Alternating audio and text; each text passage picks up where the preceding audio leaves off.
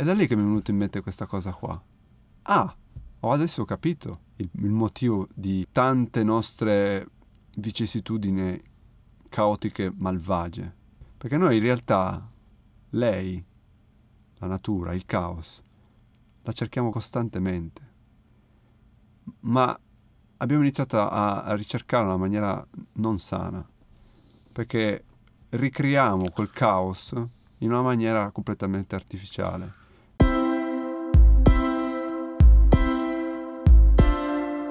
Benvenuti a tutti a questa um, seconda chiacchierata dell'arte del sensibile.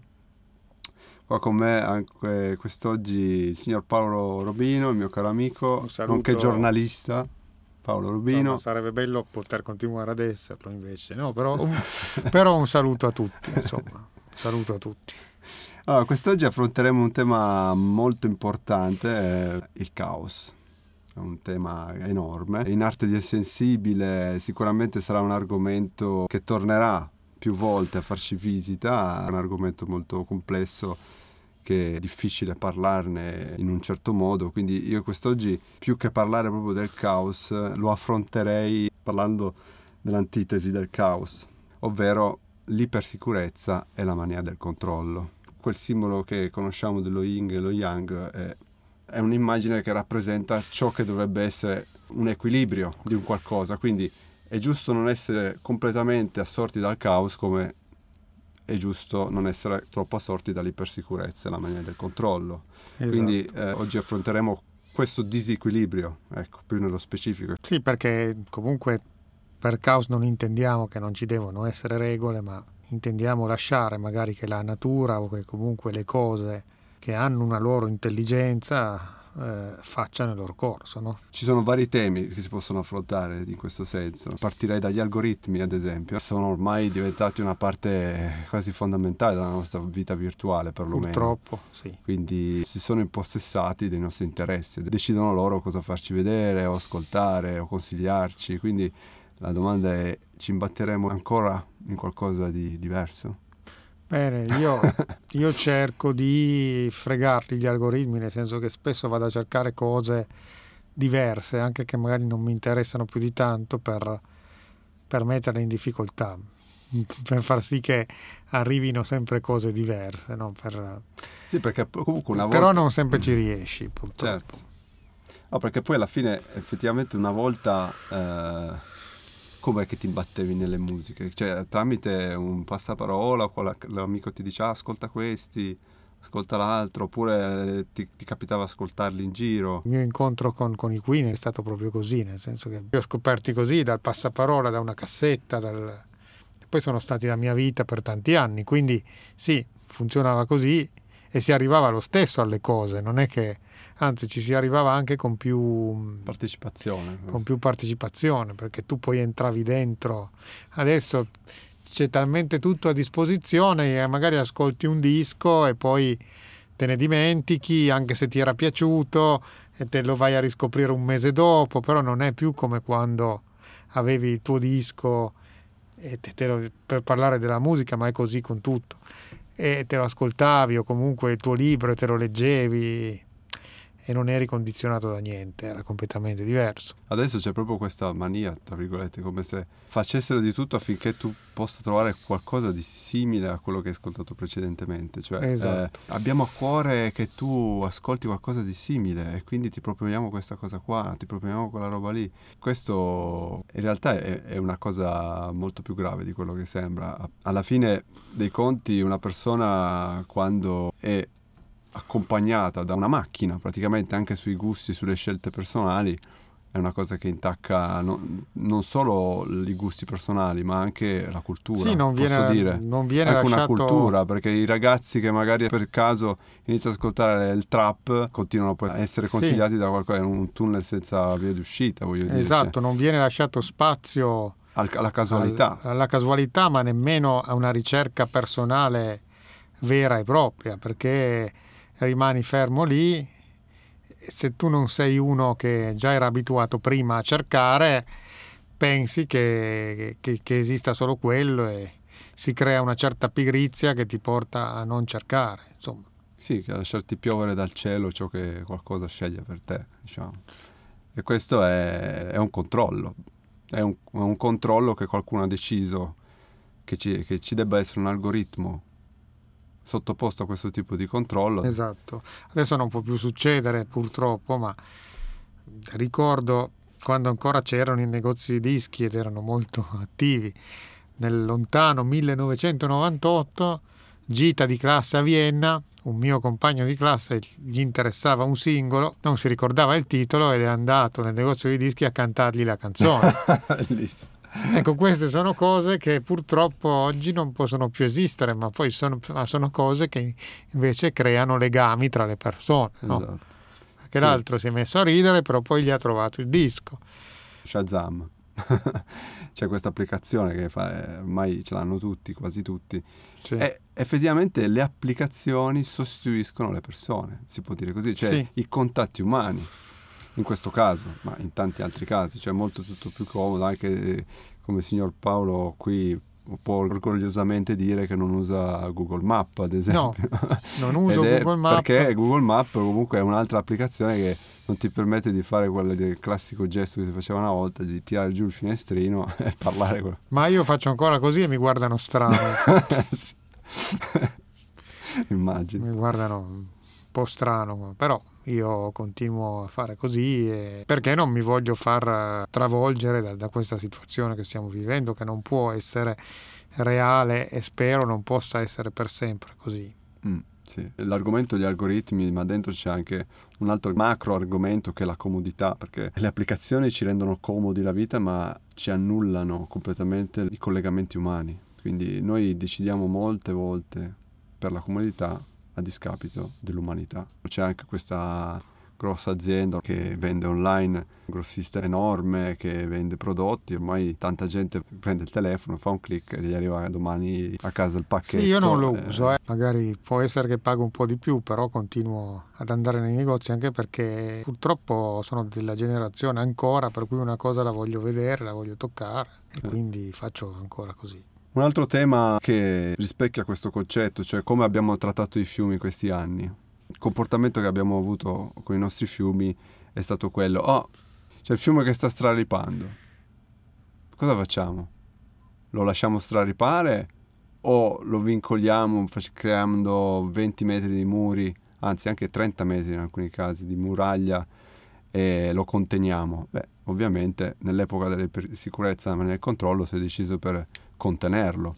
E il risultato è di fronte a tutti, cioè Marche, Emilia, Toscana sono le, le, regioni che sono state colpite più duramente e il conto lo pagano loro perché a nord il fiume non si sfoga e a sud invece il fiume poi trova una potenza incredibile di, di portata d'acqua tale che poi fa dei disastri incredibili. Quindi anche qui l'atteggiamento per sicurezza e controllo è palese, cioè dove ha portato. E invece se avessimo avuto un atteggiamento del tipo ok, il fiume straripa è una cosa naturale da rispettare, lo lasciamo straripare, piuttosto facciamo noi un passo indietro e il fiume straripa dove deve straripare, sfoga dove deve sfogare in maniera equa. Pensa che nelle campagne un tempo c'erano tantissimi prati, adesso è tutto costruito, quindi ci sono case dove non dovrebbero esserci e questo provoca i disastri, quindi questa volontà di profitto continuo su tutto ha fatto sì anche che venissero fatte costruzioni dove non dovevano esserci. E quindi noi vogliamo contenere i fiumi anche perché così possiamo occupare noi il suolo che sarebbe dei fiumi. Quindi... Perché il fiume non è solo il letto del fiume, il fiume è il letto più lo straripamento del fiume, cioè avrebbe dovuto esserci quel calcolo lì sì. nelle costruzioni. Ma infatti un tempo c'era questo calcolo. Eh. Vicino ai fiumi non c'erano le case, eh. c'erano tantissimi prati da tutte le parti in modo che potesse non fare danni, insomma. Sì, eh, questo è un altro esempio di, di, questo atteggiamento che abbiamo in quest'epoca. Un, un altro argomento è l'ISIS. In questi anni abbiamo affrontato anche quello. E anche qui il cercare di controllare determinate zone, determinate culture, ha portato al seme dell'odio, e della violenza, e della radicalizzazione estrema. E anche lì si è cercato di imporre una propria cultura a certe persone che culturalmente sono indietro per quanto riguarda certi determinati discorsi esatto. e, quindi, e quindi di conseguenza il seme dell'odio nasce perché poi alla fine quando tu cerchi di controllare qualcuno o qualcosa. Ti faccio un esempio su quello che hai detto prima. Dopo che eh, l'impero romano americano, io lo chiamo così perché alla fine hanno l'atteggiamento dell'impero romano, andava a destituire un dittatore, Saddam Hussein, Gheddafi, quel popolo lì poi faceva dei disastri, andava, andava, a fare attentati terroristici, mentre invece finché c'era il dittatore stavano tutti tranquilli. E noi cosa dicevamo? Eh, vuol dire che in certe zone c'è ancora bisogno dei dittatori, perché culturalmente sono ancora lì. E allora forse la cosa migliore sarebbe lasciarli come sono. E invece si è creata una si è cercato di creare una democrazia dove non si è pronti per la, per la democrazia. Come adesso, l'anno, due anni fa, c'è stato il ritorno dei talebani in Afghanistan dopo aver avuto per vent'anni una finta democrazia. Perché finta? Perché era una democrazia che era tale perché c'erano i militari americani o comunque della Nato lì a controllare questa democrazia. Poi quando sono andati via sono subito tornati i talebani. Quindi vuol dire che forse di gente d'accordo con questa democrazia ce, ce n'era veramente poca. Non si possono forzare le culture, no. come non si possono forzare le persone. Eh sì, il processo è sempre quello, dove anche noi siamo arrivati siamo arrivati dove siamo arrivati anche grazie a questo processo qui, è sbagliando, no? È sbagliando si impara, cioè bisogna lasciare queste culture a sbagliare, e lasciarle stare e facciano il loro percorso, cioè fare quello che è stato fatto e anche questo sotto gli occhi di tutti sbagliato e ha comportato quello che ha comportato, cioè ha creato questa metastasi in tutto il mondo che ancora adesso c'è e l'atteggiamento dell'ipersicurezza e del controllo anche qui ha portato a disastri. Certo, certamente, ma sì. Sì, ha portato ad avere la presunzione di dire noi siamo meglio e quindi vogliamo che tutti siano come noi con i nostri tempi, cioè non lasciare che ognuno seguisse i propri tempi.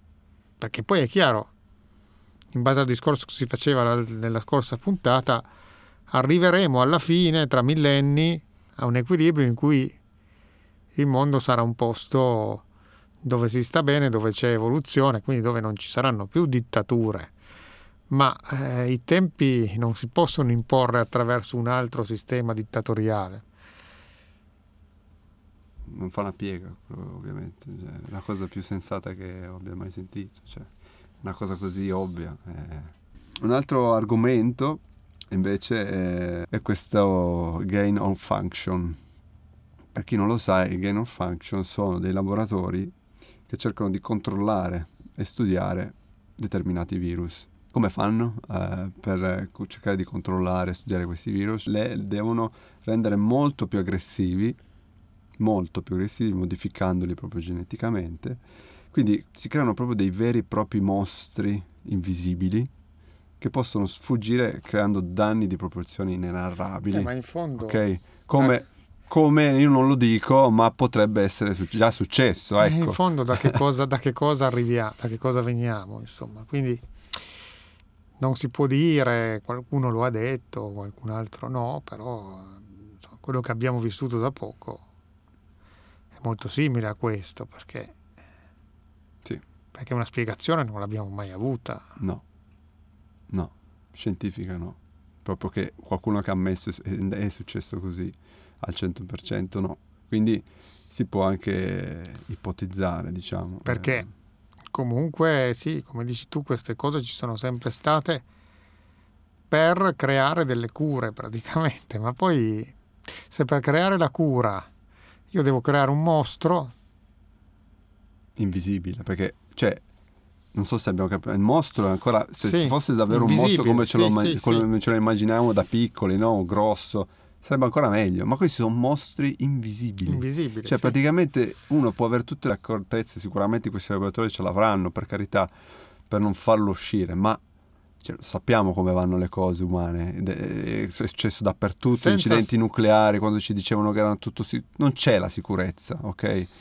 Quindi loro cercano di ingabbiare questi mostri e sempre con questo atto di cercare di controllare, di, di diventare ancora più sicuri, di trovare quella roba lì, di cercare di vivere 30 anni in più, eh, 40 anni in più così. Che poi vivi di meno facendo così perché eh, cioè... in realtà la malattia la, la, deriva da, in realtà da un pensiero, quindi bisognerebbe andare a cercare la radice invece di, di andare a cercare fuori una soluzione. È dentro che c'è la soluzione. Eh, sì, cioè bisognerebbe eh... andare a cercare le cause delle malattie che per ognuno sono diverse, andare a cercare che cosa c'è dentro nel pensiero della persona. Avessimo a cuore la nostra salute partiremmo addirittura dalla nostra psiche, perché eh, certo. ormai avremmo capito che tutto parte dalla nostra eh, dopo psiche, tutti questi anni salute mentale, la nostra serenità, quanto siamo sereni, più siamo sereni, meno ci ammaliamo. Ma purtroppo questo è un mondo idealizzato da noi due in questo momento e da chissà quante altre persone. Però finché rimane un'idea c'è sempre una speranza che possa diventare realtà. Ma sai, ci sono molte persone che invece sì, infatti, so. queste cose le sanno, insomma. Mm. Sì. E avremo anche ospiti qua presto, e avremo sicuramente. Presto lo possiamo ospiti, anticipare. Sì. sì.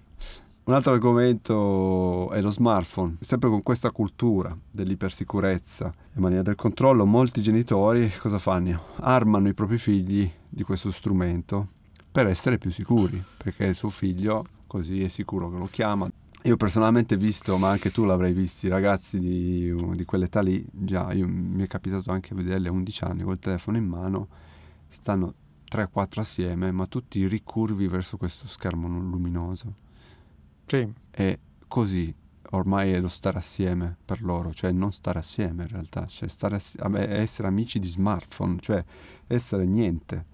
E, ha senso? Cioè si è veramente più sicuri? Perché è proprio lo smartphone potrebbe in realtà... Allora io sono stato procurargli qualche problema. Sono stato bambino negli anni 80, adolescente negli anni 90. Noi si andava tutti a piedi a casa. Una volta è successo che due miei amici, uno dei due, non tornava a casa e allora sua mamma chiama un'altra mamma, gli dice: Non sono tornati? E lei gli ha detto: Ma guarda, mi hanno detto che sono davanti al panettiere che si stanno menando. Quindi non c'era lo smartphone, ma c'erano mille occhi dentro il paese che dicevano doveri. E quindi alla fine si era quasi più sicuri così, perché avevi chi ti guardava. Eh, oppure un'altra volta io stavo tardando, mio papà è venuto a cercarmi con la macchina e poi me ne ha dette di tutti i colori, però era più umano anche questo. Adesso tu un ragazzino di 13 anni gli dai questo smartphone pericolosissimo perché può entrare ovunque solo perché ti chiami quando... quando e poi lo farà per 10 secondi. Eh, infatti. Il resto di 4-5 ore lo, sì, lo dedica infatti. a cavolate, giochi. Eh. Sì, almeno quando c'erano i vecchi cellulari, no? Ma almeno lì era solo un telefono e pote, lo usavi solo per telefonare, ma già lì però era un po' darlo ai ragazzini era un po' esagerato comunque. Quindi quindi è, è preoccupante questa cosa. Questi ragionamenti secondo me dovrebbero farci capire che il problema è molto più ampio e grave. Qua il problema è esteso a tante cose che non funzionano. Non, funzionano. Certo. non funziona che un bambino viene tirato su a 13 anni a smartphone, Xbox o PlayStation.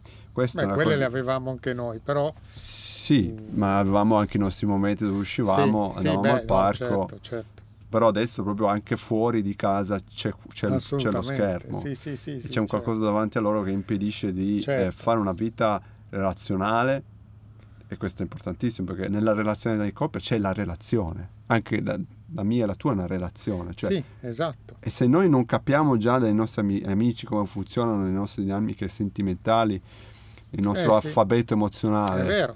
E l'argomento è, è molto questo, più complicato e voglio, adesso prima. voglio fare anche una provocazione perché le prime a preoccuparsi e dare lo smalto sono proprio le mamme perché le mamme ovviamente sappiamo hanno questa ipersicurezza nei confronti dei figli che è, ben, è benvenuta, per carità, però bisogna capire quando ce n'è troppa. Infatti questo puntato è proprio eh, atta questo, ipersicurezza meno del controllo, non è detto non ci deve essere completamente nella vita come invece si sta facendo con il caos. E bisogna dare anche lo spazio anche a cose che sì, sono teoricamente meno sicure, ma in realtà mh, ci danno la possibilità di crescere. C'era anche prima questa cosa di ipersicurezza, cioè se mia nonna avesse avuto uno smartphone Ah, eh, era un disastro. Ma, allora, l'ipersicurezza secondo me sta proprio nel, alla radice del nostro corpo, della nostra mente, come anche la comodità. Siamo portati a volere sempre comodità e ipersicurezza,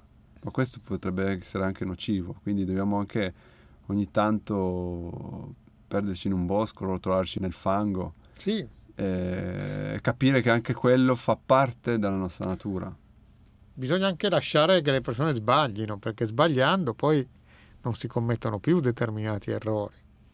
Eh sì, è fondamentale sbagliare, se non, non diamo la, la, possibilità di farlo eh, non, non, si cresce, è quello che è importante, questa um, condizione di farci anche trasportare da, da ciò che avviene senza troppe sì. pensieri, quello che avviene è seguire la scia. È... Esatto. Poi appunto ciò che dicono non è un assolutismo, non deve essere mai in assoluto, esserci tutto bianco o tutto nero, eh deve no, esserci sempre un equilibrio. No.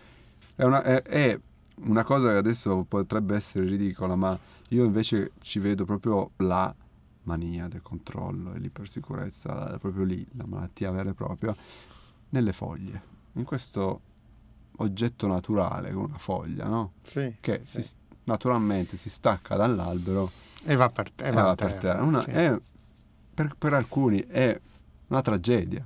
E vedo, tra parentesi, voglio prima fare un'eccezione. Io non, non parlerò e non sto parlando di foglie cadute in posti dove effettivamente le foglie potrebbero tappare un tombino. Ok, lì c'è un atto meccanico sì, che sì. Non, non, deve capitare. Certo. Io sto parlando di tutto il resto, nei parchi, nei boschi, eh, negli, nei, posti che c'è semplicemente un prato e la foglia semplicemente si potrebbe decomporre naturalmente nel terreno. Invece no, certe persone le vedo maniacalmente ripulire questi sentieri, giardini, eh, lì proprio c'è la malattia in persona secondo me, cioè la terra in realtà, la ricchezza di cui è composta la terra è proprio fatta di foglie, rami secchi, sì, anche perché eh, che si decompongono naturalmente. Non danno cioè, fastidio a nessuno. È fatta qui, quella la terra, cioè voglio dire. Perché mai uno dovrebbe invece raccoglierle, poi le devi bruciare? Alcuni le bruciano ancora. O ancora peggio, per me Satana in persona, il soffiatore. Cioè, praticamente attivare il soffiatore per due ore provocando un rumore infernale per spostare delle foglie da una parte all'altra cioè, per me non, cioè, e anche utilizzando benzina non so, vanno a benzina quella miscela sì, sì, certo. nello stesso sentiero di questa malattia c'è anche quelle persone dove cosa fanno? ci sono certe persone che si spostano dalla città alla campagna ok e fin qui dici no beh, sembra una cosa sì. positiva no e queste persone, alcune di queste persone, dopo che si spostano in campagna, hanno la tendenza di ricreare la città dove stanno.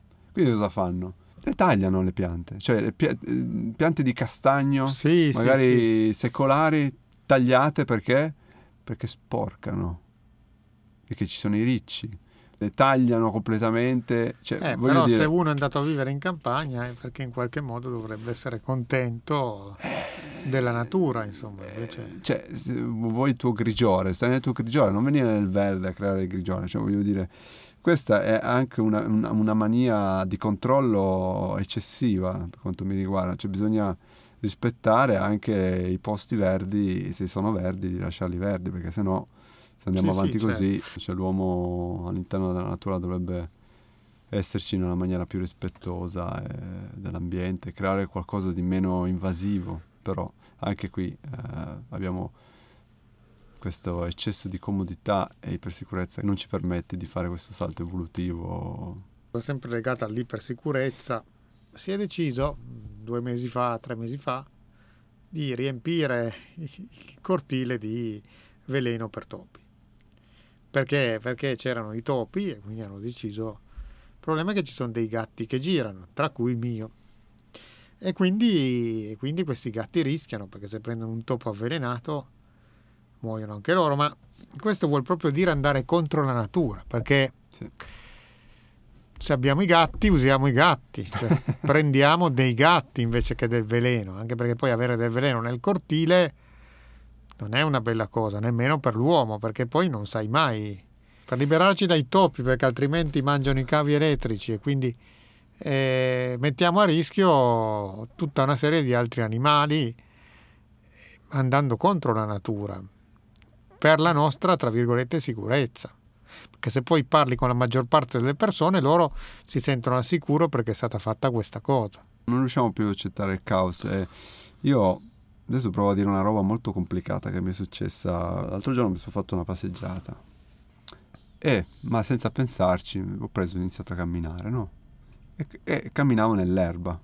E boh, mm, finché co- mm, camminavo nell'erba i miei pensieri erano cullati cullati dall'imperfezione del terreno, c'era un po' disconnesso questo terreno, questa erba, ero dandolato da questo particolare caos. A un certo punto mi, mi sono reso conto, quando assorto dei miei pensieri, quindi non me ne sono accorto, quando ho iniziato a mettere i piedi nella parte dell'asfalto, perché c'era una zona asfaltata, ho sentito subito una mancanza. Sì, sì, sì. Una mancanza grossa. Ma non è complicato. Eh. Prima eri contatto con qualcosa di vivente, con qualcosa di naturale e dopo eri a contatto con qualcosa di artificiale, quindi sentivi meno il contatto a livello energetico con la terra. Esatto. È da lì che mi è venuto in mente questa cosa qua. Ah, ho adesso capito il, il motivo di tante nostre vicissitudini caotiche malvagie. Perché noi in realtà, lei, la natura, il caos, la cerchiamo costantemente ma abbiamo iniziato a, a ricercare in una maniera non sana, perché ricriamo quel caos in una maniera completamente artificiale, con eh, pensieri arroganti, violenza, sì. con, con, ricriamo attorno a noi un, un, quello strato lì. Infatti mh, mm, questa cosa qua mi ha portato anche a pensare a quel momento in cui ho messo il piede sull'asfalto, eh, ero turbato, quella, quella mancanza che ho sentito era una mancanza forte. Mi ha, mi ha completamente distratto dai miei pensieri che stavo facendo, quindi mi ha fermato e avevo voglia di ricercare qualcos'altro. Ho, ho avuto questo istinto qui. Ma tutto questo che sto raccontando in una frazione di secondo, ovviamente. Ricreiamo anche dei, dei, dei, dei paesaggi violenti oltre che dei pensieri violenti. Sì, eh, cioè la voglia di esplorare, conquistare, sopravvalicare, sopraffare, combattere, fare la guerra, sono altri modi di riconquistare quell'istintiva voglia di caos. Quando in realtà io sono convinto che ognuno può avere il proprio stato, il proprio mondo, il proprio universo, anche in un appartamento a lume di candela, ognuno può avere certo. con la sola potenza della percezione i propri, cioè io li chiamo i propri stati d'animo, no? Sono stati anche quelli lì, sì, alla fine, sì, no? Sì. È quello che dobbiamo riconquistare, i nostri stati d'animo e lasciar perdere la, la proprietà privata, cos'è quello, cos'è mio, cos'è l'altro. Cioè noi possiamo avere ah, l'universo certo. dentro di noi, assolutamente con le nostre percezioni. Ma anche perché poi l'esercizio che devo fare oggi, meditativo, il mio, dice questo mondo dura solo un istante ma perché è così? Dentro di noi c'è tutto un universo di spiritualità, di ciò che siamo realmente, che non è questo mondo basato sulla distruzione, basato sulla colpa, sulla paura, sulla morte.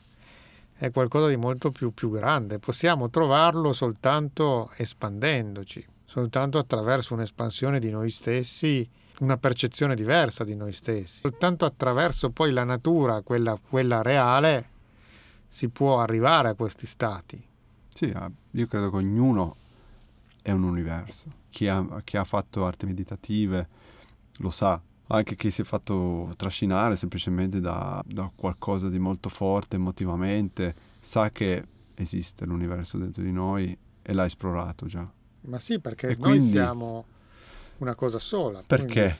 dobbiamo pensare dove siamo, in che stato siamo, cosa abbiamo in più dell'altro? Ma Tu dici della proprietà privata. Eh, mio zio, mia nonna abitano in un posto proprio in mezzo alla natura, dove sono stati fatti dei confini per i prati, no? Diversi anni fa stavo passeggiando con mio zio e gli ho detto certo che sto muro non ha proprio nessun senso. Lo vedi che lo posso superare vedi che se passo dall'altra parte, gli ho detto entro nel territorio del tuo vicino, ma in realtà è sempre la stessa cosa, non, non ha senso che questo sia tuo e questo sia suo. E lui mi ha guardato come se ha scosso la testa e, e ha rinunciato a capire dove volevo andare a parare. Mm, la cosa più stupida che si è mai fatto un muro. Anche perché quel muro ha un significato proprio divisivo non solo di proprietà privata, ma proprio anche di collegamento umano. Non siamo collegati, non voglio collegarti a te, invece in realtà tutti siamo collegati. Stiamo arrivando alla conclusione e uno degli elementi fondamentali per lo sviluppo della vita, dell'evoluzione, è proprio il caos. Fino adesso ci siamo evoluti con questo concetto di casualità che ha comportato il processo di evoluzione, il progresso mentale, cognitivo della nostra specie. La storia evolutiva è caos, fuori controllo, malessere, incontrollato, insicurezza. Cioè il nostro corpo e la nostra mente si sono evoluti anche grazie a tutto questo. Cioè se adesso qualcuno vuole bloccare completamente il lato negativo, il lato oscuro, il mistero, l'incognita e ogni tipo di forma di malessere, scomodità, se uno veramente arriva e sbianca tutto di dash disinfettante, sterilizzante, e copre completamente il simbolo dello yin e lo yang, significa praticamente sterminare Beh, la forma naturale dell'equilibrio orbitale. Lì, però non in questo modo. Dovrà avvenire da solo questo processo, cioè dovrà le due parti si dovranno unire ma da sole, non, non, attraverso il controllo, attraverso gli studi. Dovrà avvenire attraverso una presa di coscienza di tutti di ciò che siamo realmente. Sì, anche non attraverso la divisione cioè di un pensiero, sì, se uno ha un pensiero di un certo tipo, anche per quanto uno possa pensare che sia banale e stupido e contro la scienza e contro quello che vuoi, ma è fondamentale. Lui è lì e c'è un motivo che è lì. Questa è la religione del caos, del caso, cioè è giusto e bisogna rispettarla come, non... la, come si deve rispettare la natura. È un caso ma che non è caso perché da qualche parte esatto, sta, bravo, perché da qualche bravo. parte sta vero, andando. È vero anche questo. Quindi è, è caso per, per noi che siamo menti piccole e non arriviamo a comprendere. In realtà non è caso perché è l'esistenza. Riequilibrando automaticamente. Dice, che si sta portando al suo equilibrio. Mm. E, e, e, a me onestamente fa paura questo atteggiamento così squadrista, l'atto di dover controllare queste persone addirittura e doverle escludere completamente da ogni forma di discussione e isolarle e mh, mm, la, la, storia è intrisa di questi esempi, di questi atteggiamenti, e non sono mai positivi. No, infatti. Sono disastrosi e lo sappiamo, anche la nostra storia recente. Quindi bisognerebbe accettare di più il caso, lasciar, lasciargli più margine come è sempre stato e accettarlo e non denigrarlo e trattarlo da minoranza becera. Io Spero che questa chiacchierata abbia smosso qualcosa. Io penso di sì, io penso che abbiamo parlato di tante cose, abbiamo anche tirato fuori degli aneddoti, degli esempi, quindi penso che le persone comprenderanno l'importanza di questi argomenti. La prossima puntata avremo il terzo ospite, Massimo. Massimo, Massimo Saggiorato, è sconosciuto, è sconosciuto ma ha tantissimo da dire. Ma gli sconosciuti sono coloro che hanno Perché la sua dire. spontaneità, la sua fanciullezza nel vivere le cose lo rende qualcosa di, di unico a questo mondo. E non lo dico così per dire, lo dico perché lo conosco da diversi anni e ai più appare inconsapevole, mentre invece lui ha un dono. Lui a 50 anni gli è rimasto quella purezza di bambino che che non perderà mai e quindi avrà molto da raccontare. Assolutamente. Salutiamo chi sì. ci sta guardando e ascoltando e diamo appuntamento appunto alla prossima puntata. Grazie a tutti, buona continuazione.